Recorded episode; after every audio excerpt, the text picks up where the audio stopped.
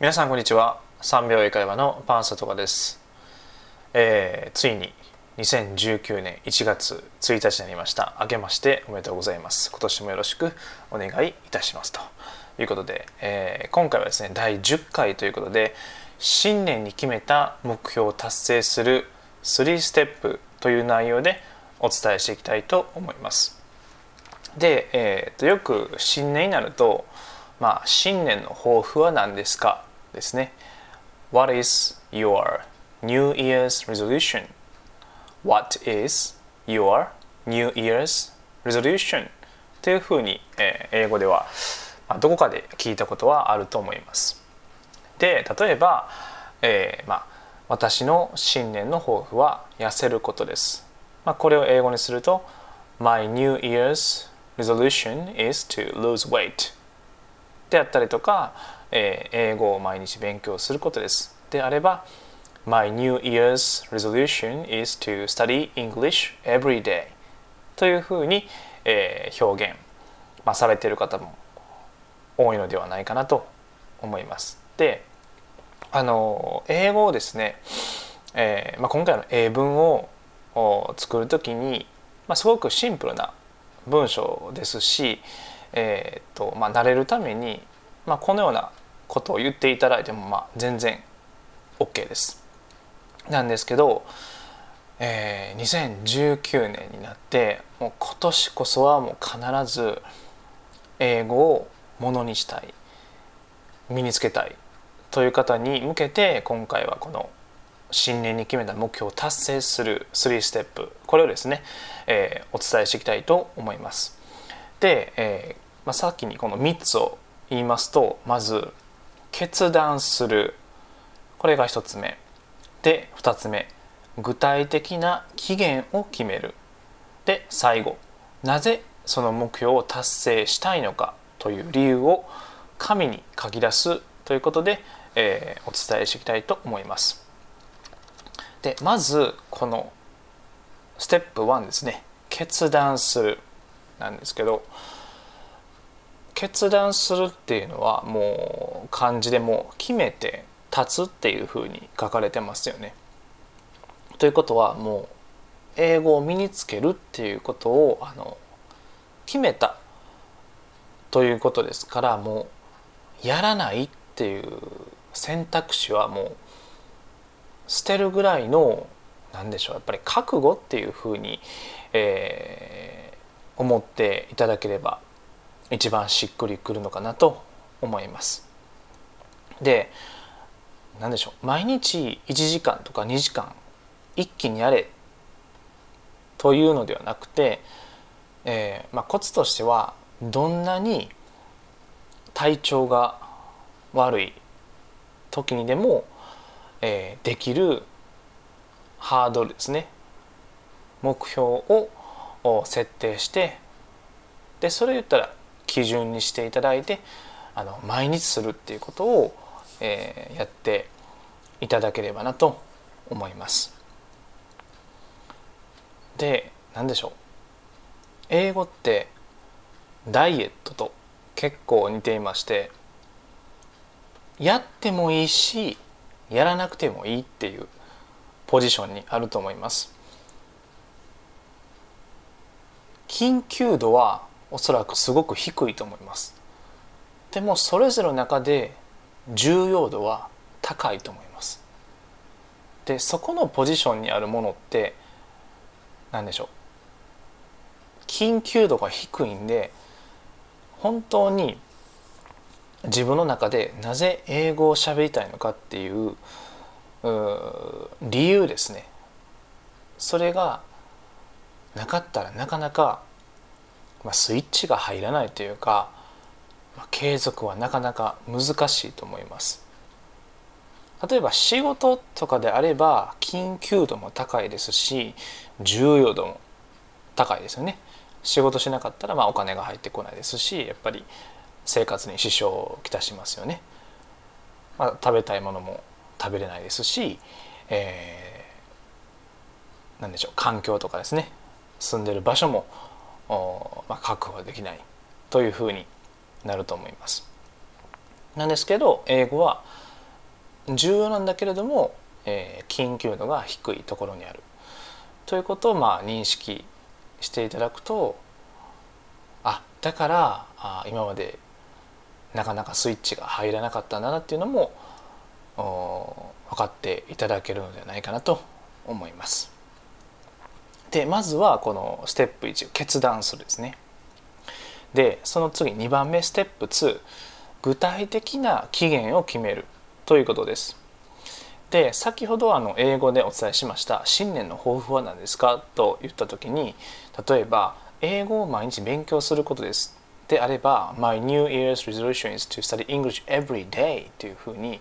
でこの何でしょう目標は、まあ、抱負はですね素晴らしいと思うんですけれどもいついつまでにこのレベルになるっていう何でしょう具体的な期限がないですよね。まあ、特に痩せるとかであれば痩せることですっていうふうに結構たくさんの方あの新年の抱負として、えー、掲げてらっしゃる方いると思うんですけれども、まあ、痩せるのはすごく明確なんですけど何キロ痩せるとかあとはいついつまでに痩せるとかでなぜいついつまでに例えば3キロを痩せなければいけないのかとかそういうのがあのかなりぼやっとしてますよね。でぼやっとしてたらぼやっとした結果がなります。なんですけど具体的な目標があれば結果もそれに応じて具体的になります。なのでえー、っと特に期限ですね例えば2019年の12月31日までに例えば TOEIC であれば TOEIC、えー、っと750点を取得するとかね、えー、具体的にね、えーまあ、TOEIC の場合だとね点数があるので分かりやすいと思います。なので、えー、具体的な期限と数字ですねこれを入れるようにしてください。で、えー、最後3つ目ですね。なぜその目標を達成したいのかという理由を紙に書き出す。であの、まあ、ツイッターとかあとはネットとかあとは、まあ、生徒さんとかですね喋、えー、ってると英語は喋りたいっていうふうに、まあ、もちろんそういう気持ちはありますしでやっぱ憧れがあるというのはもうすごく多く聞いてます。なんですけどなぜ、まあ、その目標を達成したいのかなぜ英語が喋りたいのかなぜ TOEIC750 点を、えー、2019年の12月31日までに取らなければいけないのかっていう理由ですね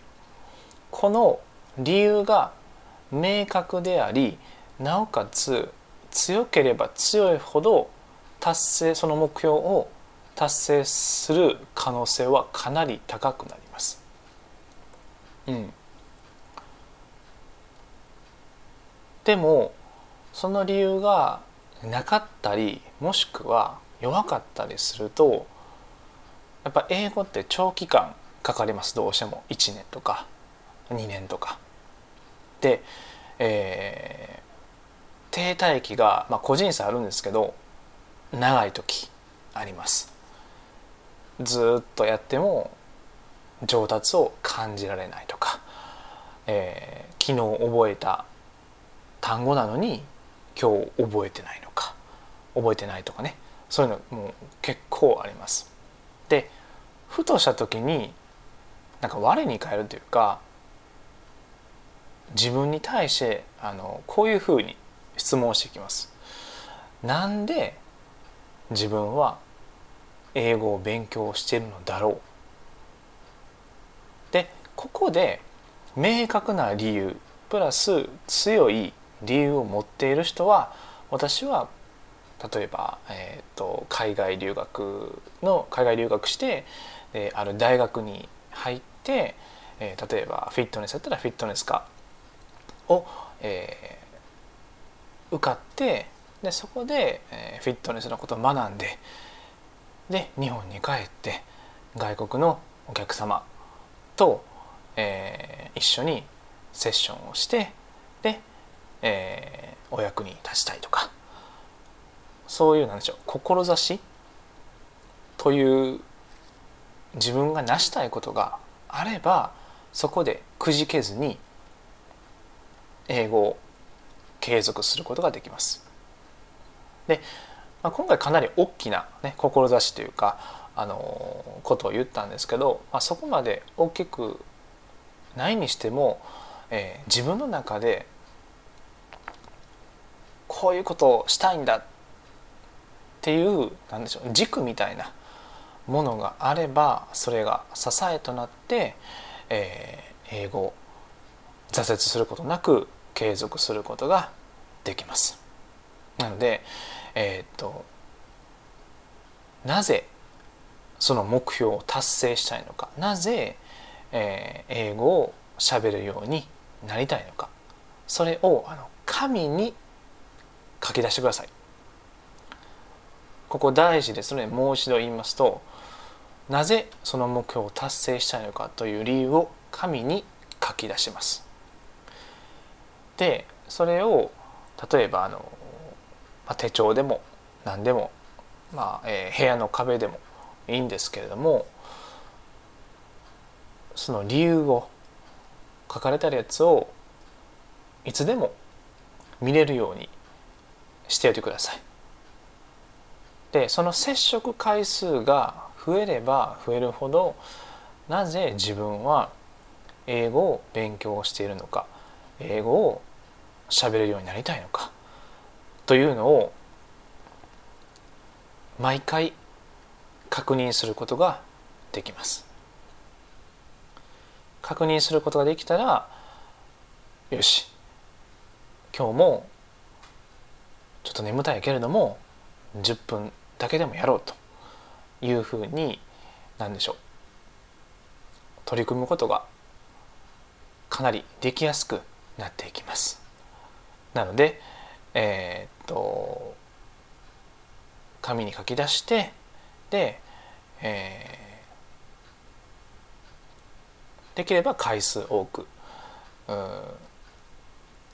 その目標ですね目標と理由ですね、え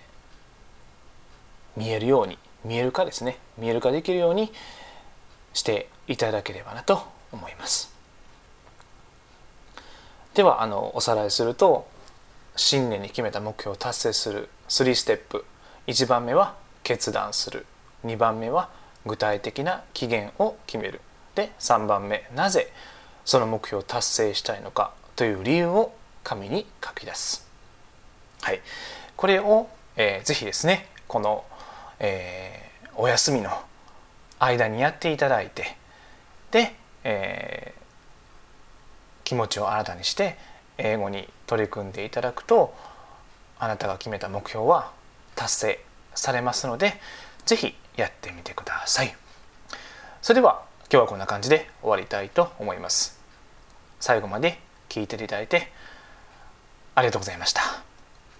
で、えー、もしよろしければですね、えー購読の方よろしくお願いいたします